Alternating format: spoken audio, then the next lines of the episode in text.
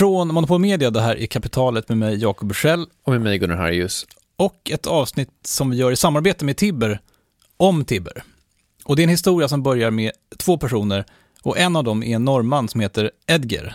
Edger Aksnes. Jeg kommer her fra vestkysten av Norge. Jeg vokste opp langs eh, Sognefjorden, som er Norges lengste fjord. En liten bygd med 1500 innbyggere. Edger eh, brukar kallas för Ed, mest för att folk inte kan uttala Edger på engelska. Det blir liksom Edge. Ja, stökigt. Ja. Ja. Han hade en helt normal uppväxt i en ganska vanlig norsk småstad med runt eh, 1500 invånare. Båda föräldrarna jobbade i kommunen, pappa på HR-avdelningen och mamma på skolan. Ed själv var, som man säger, en, en standardnorrman. Vilka säger det här? Ed. Okej, ja. Somrarna vid fjorden var underbara. På vintrarna så var man då inlåst mellan bergen och havet. Ganska kärvt. Poetiskt, tycker Ja. jag. Mm, det lät kärvt menar du, men ja. Mm. Mm. Men Eds liv tog en ny och ganska oväntad riktning eh, på 80-talet när hans pappa kom hem med en dator. Han började med att spela som många andra, eh, men sen kom han in på programmering. Och när han är 15 så försöker han starta sitt första företag. Første, jeg husker veldig godt første forsøket mitt på å starte et uh, IT-bolag. Jeg hadde akkurat lært meg programmering. Hadde sittet inne i en, en påskeferie og lært meg første delene av programmering. Hadde laget en software som, som i dag hadde vel blitt klassifisert som EdTech, altså uh, Educational Software. Um, for å lære barn og unge uh, bruk av PC og datamaskin og eh, skrive på tastatur osv. Eh, Prøvde å selge den inn til den lokale skolen.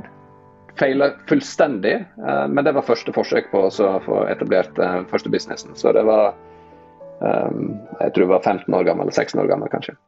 Men skam den som ger sig. Eh, Ed visste tidigt att han ville driva eget och på något sätt råda sig själv. Inspirationen kom tydligen från farfar som var företagare. Han, alltså farfar, hade köpt en gård och odlade frukt, äpplen och sådär. Åkte runt på västkusten och sålde de här äpplena där priset var som högst. Eh, när Ed sen tar studenten så flyttar han till Trondheim för att plugga. Eh, det är fullt blås på IT-yran och han startar en webbyrå och börjar sen bygga eh, mjukvara eller software eh, för sjukhus. Mm. Eh, det är ett system då tydligen för hantering av recept och, och det går som tåget. Ja, det här känns som att det är typ aktuellt idag. Att det, är all, det känns som det är alltid problem med typ datormjukvara på olika sjukhus. Ja, verkligen. Eh, och han driver det här företaget samtidigt som han pluggar och sen säljer han det till Visma eh, ett år innan han tar examen och, och blir i princip då rik innan han ens börjat jobba. Og den, og den, den startkapitalen, eller den kapitalen jeg fikk igjen da, den eh, reserverte jeg og sa at eh, hvis jeg en dag skal starte et nytt bolag, så skal jeg reservere det beløpet her inntil, inntil den nye startupen.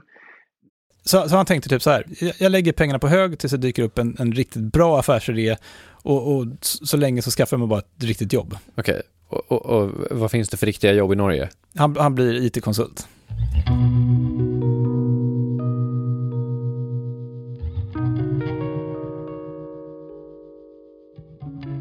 En annan småstad i, ett annat land, Sverige, Timrå. Va, vad, vad tänker vi då? Typ hockey? Henrik Zetterberg eh, från Timrå. Verkligen hockey. Mm. Mm.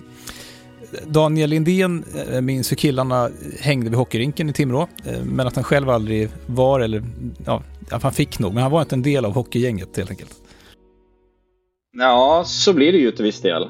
De blir såklart väldigt vältränade och de blir ju innekillar och så blir det väldigt stark del också med de personerna som hänger tillsammans i omklädningsrummet och liksom är. Så det blev ju ett väldigt starkt, en stark community kring hockeyn som jag inte var en del av faktiskt. Utan jag hittade ju andra kompisar som vi hade och det, jag hittade ju en annan vinkling på det. Jag började spela i band väldigt tidigt istället, höll på med musik.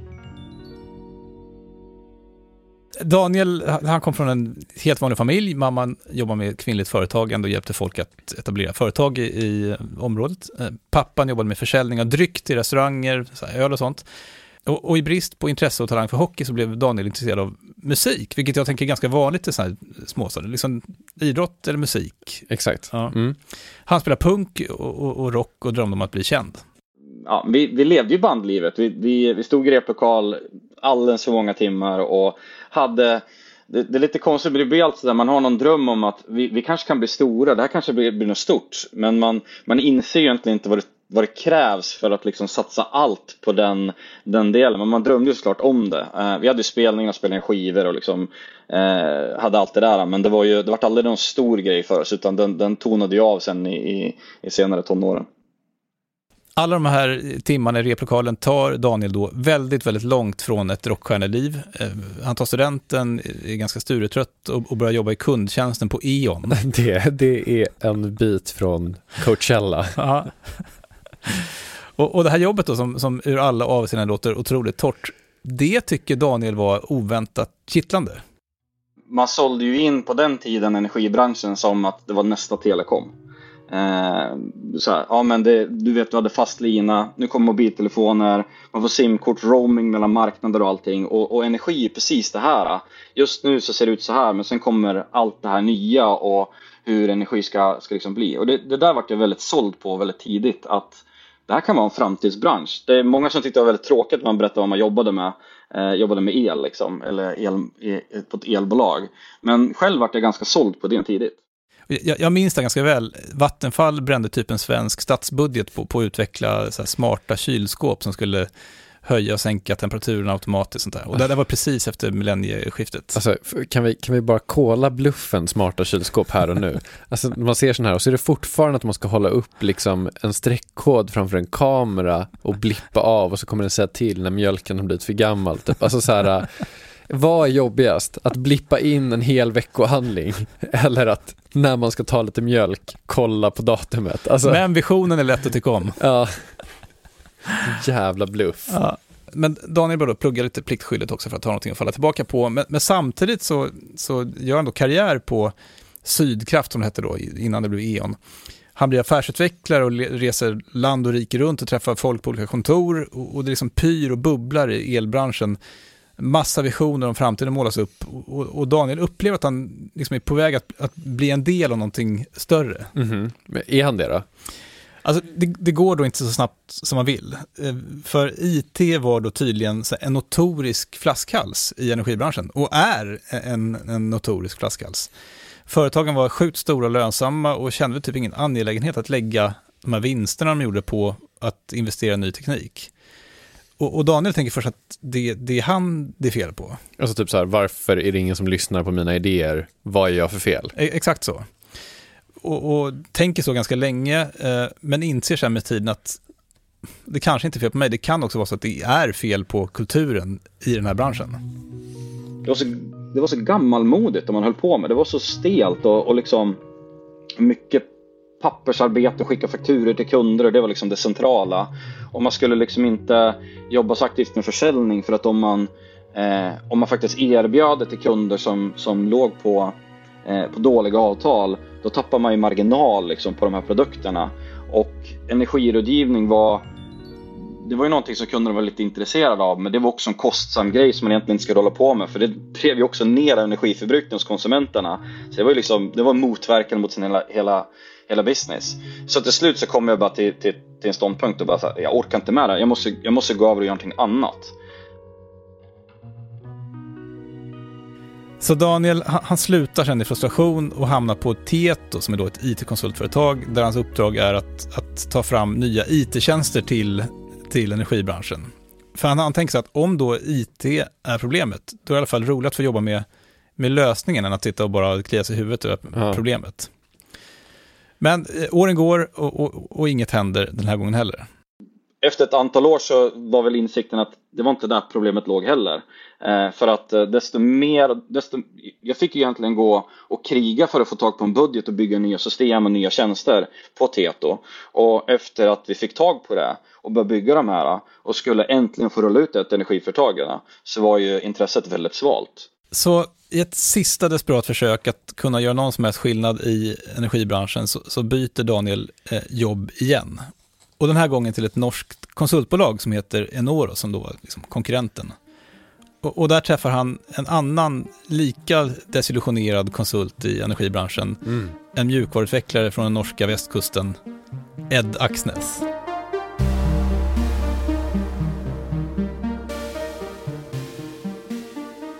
Daniel och Ed börjar jobba ihop då på Enoro med samma ambition att försöka få energibranschen att vakna upp och liksom lukta lite i alla fall på, på framtidens möjligheter. Men, men, under en affärsresa i Helsingfors tidigt hösten 2015 så, så inser de att att liksom förändra det här systemet inifrån, det är kört, det går inte. Och om någonting ska hända, då måste de nog försöka göra det själva. Ganska snabbt insåg att ja, men det är klart att det är liksom, it's a broken record. Det, det, det är inte, det, det, funkar inte heller. Så vi hade väl en sen kväll där i, i Helsingfors och Edgar satt och diskuterade och jag, jag kände så här, alltså jag, jag måste typ lämna den här branschen. Jag tror inte jag orkar med det här längre. Och så sen började vi prata om massa idéer och grejer och det var väl där idén till Tibbe föddes liksom. Vad om vi skulle göra det här själv och bara starta från nytt och bara ta all den kunskap, allting vi har och bara driva det här. Vad skulle det ta oss någonstans? Och det tände en ny låga i det hela. Vad hände då? då? Hösten 2015 så säger Ed och Daniel upp sig från Enoro för att starta ett eget eh, företag.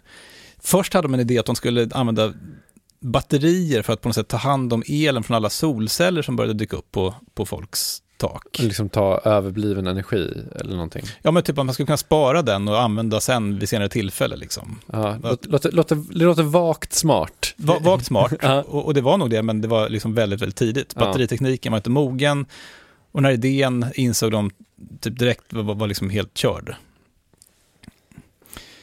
Så den här visionen, liksom, elden de hade inombords att få, få göra någonting åt energibranschen, den liksom det, det, var inte lika lätt att bara liksom snyta det ur näsan som de hade hoppats. Nej, de, de, de insåg att fort att det här, det var svårt att hitta på verkligt bra grejer. Mm. De satt i månader och pratade om olika saker eh, och, och funderade rätt mycket på hur man skulle kunna hitta liksom olika lösningar som vi kan sälja till då energibolagen. Var inte det exakt det de hade kommit fram till inte gick? För att de hade suttit på konsultbolag som skulle sälja olika lösningar till energibolagen och de bara, nej men det går inte att förändra systemet på det här sättet. Ja, men de kom liksom gång på gång, de kom väl ihåg det, ja, ja. gång på gång. Men så fanns det en grej som de hela tiden kom tillbaka till och det är att vanligt folk skiter i el. Liksom, ja. El är inte kul. Nej, vem bryr sig? Alltså, det man vill ha är ju en, en sladd i väggen och en räkning typ på e-faktura och sen ja. är man så nöjd med det. Ja. Och, och, eftersom el var tråkigt, eh, då var folk inte heller medvetna om, om liksom hur mycket de förbrukar, vad det kostar, eller kanske viktigast av allt, hur mycket el de faktiskt kunde spara om de bara försökte. Vilket var viktigt, liksom inte bara ett så här, privatekonomiskt perspektiv, inte för att elen är så jättedyr, men kanske inte minst ur ett samhälls och hållbarhetsperspektiv. Och den här insikten, den gav då upphov till en idé om ett nytt elbolag som skulle vara liksom, fött i den digitala tidsåldern enbart för vanligt folk den första produkten, eller det första, första embryot till produkten vi tog fram var ju det att vi ville vända upp och ner på själva värdekedjan hur man handlar el. Eh, hur ska man köpa el ifrån förnyelsebar el från elproducenter med digital liksom, handel som gör att grön el blir billigare än all annan el vi har sett på marknaden. Klarar vi av att skapa en disruptiv prispunkt kring el? Och sen nummer två som var väldigt viktig anknytning till den att om vi, om vi kan säkerställa att kunderna får, får, får billig och grön el med transparent vart den kommer ifrån kan vi sen då ge verktyg till användarna för att bli mer eh, få större förståelse för vad, vad, man använder energi på och på så sätt kunna få alla verktyg egentligen att göra någonting åt den energiförbrukningen. En grej de ville göra det var att bygga en app där man kan se sin elförbrukning eh, för att liksom göra det lite kul med el åtminstone. Ja, men så här, app är ju automatiskt lite kul tyckte de. Ja, men så här, vagt kul. Ja, ja. Man, kan se en graf typ så här. Ja. ja. men jag kan ändå se det hända på riktigt. Så här, det är ändå lite tillfredsställande att se grafen vända neråt och eller uppåt beroende på vad som är bra. Mm. Liksom. Ja. Mm. Men, men de insåg också att ett bra pris på grön el och en app där man kunde se sin förbrukning liksom förvisso kanske var ett fall framåt för branschen, men det var inte den där liksom omkullkastande innovationen som skulle ta över världen. Dessutom så inser de också att det är ganska enkelt för ett stort elbolag att bara kopiera det, att, att göra en egen app. Mm. Men då kommer de på något ganska smart. Är, är det här som är liksom den stora vändningen? Ja. Nu, nu äntligen, efter åratal av slit i den här jävla branschen, så har de kläckt någonting som faktiskt kommer funka. Yes. Och vad är det? I hela elbranschen så, så finns det bara en enda affärsmodell, liksom hela, över hela världen. Och det är att maximera vinsten per kilowattimme el som man säljer till kunderna. Alltså man, man, man, köper el från något kraftverk, säljer elen med marginal till kunderna. Och ju mer el som kunderna förbrukar, desto mer pengar tjänar elbolagen. Så det fanns liksom noll incitament för bolagen att verka för att folk förbrukar mindre el. Så Daniel och Ed tänkte att tänk om de bara skulle göra tvärtom och liksom skicka elen till kunden helt utan påslag.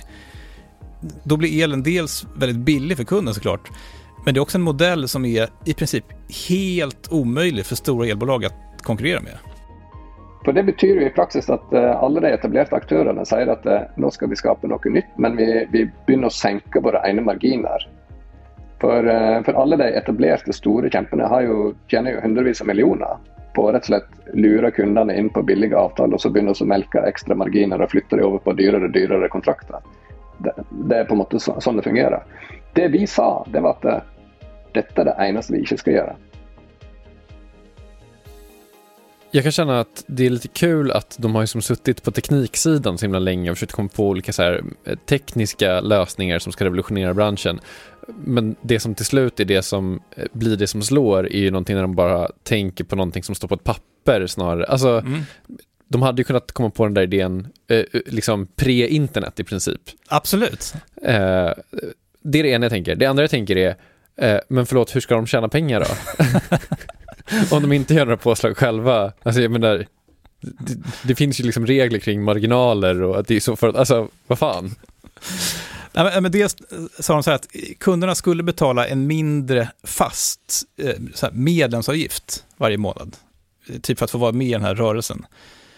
Och sen skulle de också sälja verktyg och, och andra hjälpmedel, alltså typ prylar i princip, som gör det lätt för kunderna att sänka sin elförbrukning. Så smarta grejer som man kan så här, mojänger som, som man kan koppla på värmepumpen så att den stänger av sig själv när elpriset är högt och sådär. Ah, okay. Eh, men, men i princip så har de startat världens första elbolag som inte vill att kunderna ska använda mer el. En lustig grej är att eh, ett elbolag då som inte tjänar pengar på el också var en idé som investerarna verkade älska. Ed och Daniel hade stoppat in i princip alla sina pengar i det här och jobbat gratis eh, första året. Sen då efter ungefär ett år så gjorde de en ganska, får man säga, brokig önskelista med tre investerare som de vill ha in. Jaha, få höra listan. Ett, eh, en kille som heter Mikael Wintzell eh, från investmentbolaget Wall Street, vet inte vem det är. Aldrig hört talas om. Två, eh, Petter Stordalen. Har hört talas om. ja. ja. Tre, Al Gore. Jag har hört talas om Al Gore också, okej. Okay. Eh, Mikael och, och, och, Petter nappade direkt, men Al Gore stod, stod över tydligen. Ja, är, han, är Al Gore en, en sån liksom angel investor? Det kanske han är. Ja, men han har väl liksom människor som i sin tur har människor som i sin tur har människor som sköter de här investeringarna. Del, man kan inte bara dra iväg ett mail till Al Gore. Al at gorefamily.com. Men han har ju så här at Swipnet, alltså en sån här Yahoo. Ja, hur som helst. I, idag finns Tibber i typ hela Norden, men också i Tyskland. Eh, och Ed och Daniel tror att den här idén, att driva ett elbolag som inte tjänar pengar på el, kommer liksom vara det som vänder upp och ner på hela branschen och, och också så här, synen på el eh, ute hos, hos eh, hushållen. Och det kommer vara att kraften finns hos användaren och att man inser sin egen potential i det här och vilken rörelse det kommer att skapa. Eh, och hur det kommer att omvälva allting. Det kommer att vara den största ändringen som kommer att ske och jag är helt övertygad om att vi har startat den rörelsen och det blir bara större och större. Och allt eftersom det här kommer att utvecklas så kommer vi ha en enorm påverkan på, på hur energi ses i världen. Och för mig är det egentligen en av de mest spännande delen i hela resan. Det är att de saker vi gör har så stor påverkan långsiktigt. Det här var ett inslag som vi gjorde i samarbete med Tibber, eh, ett digitalt elbolag där du får 100% förnyelsebar el till inköpspris. Eh, du laddar ner appen i App Store eller Google Play och så byter du elbolag med en knapptryckning. Tack så mycket för att ni lyssnade. Eh, vi hörs. Hej då!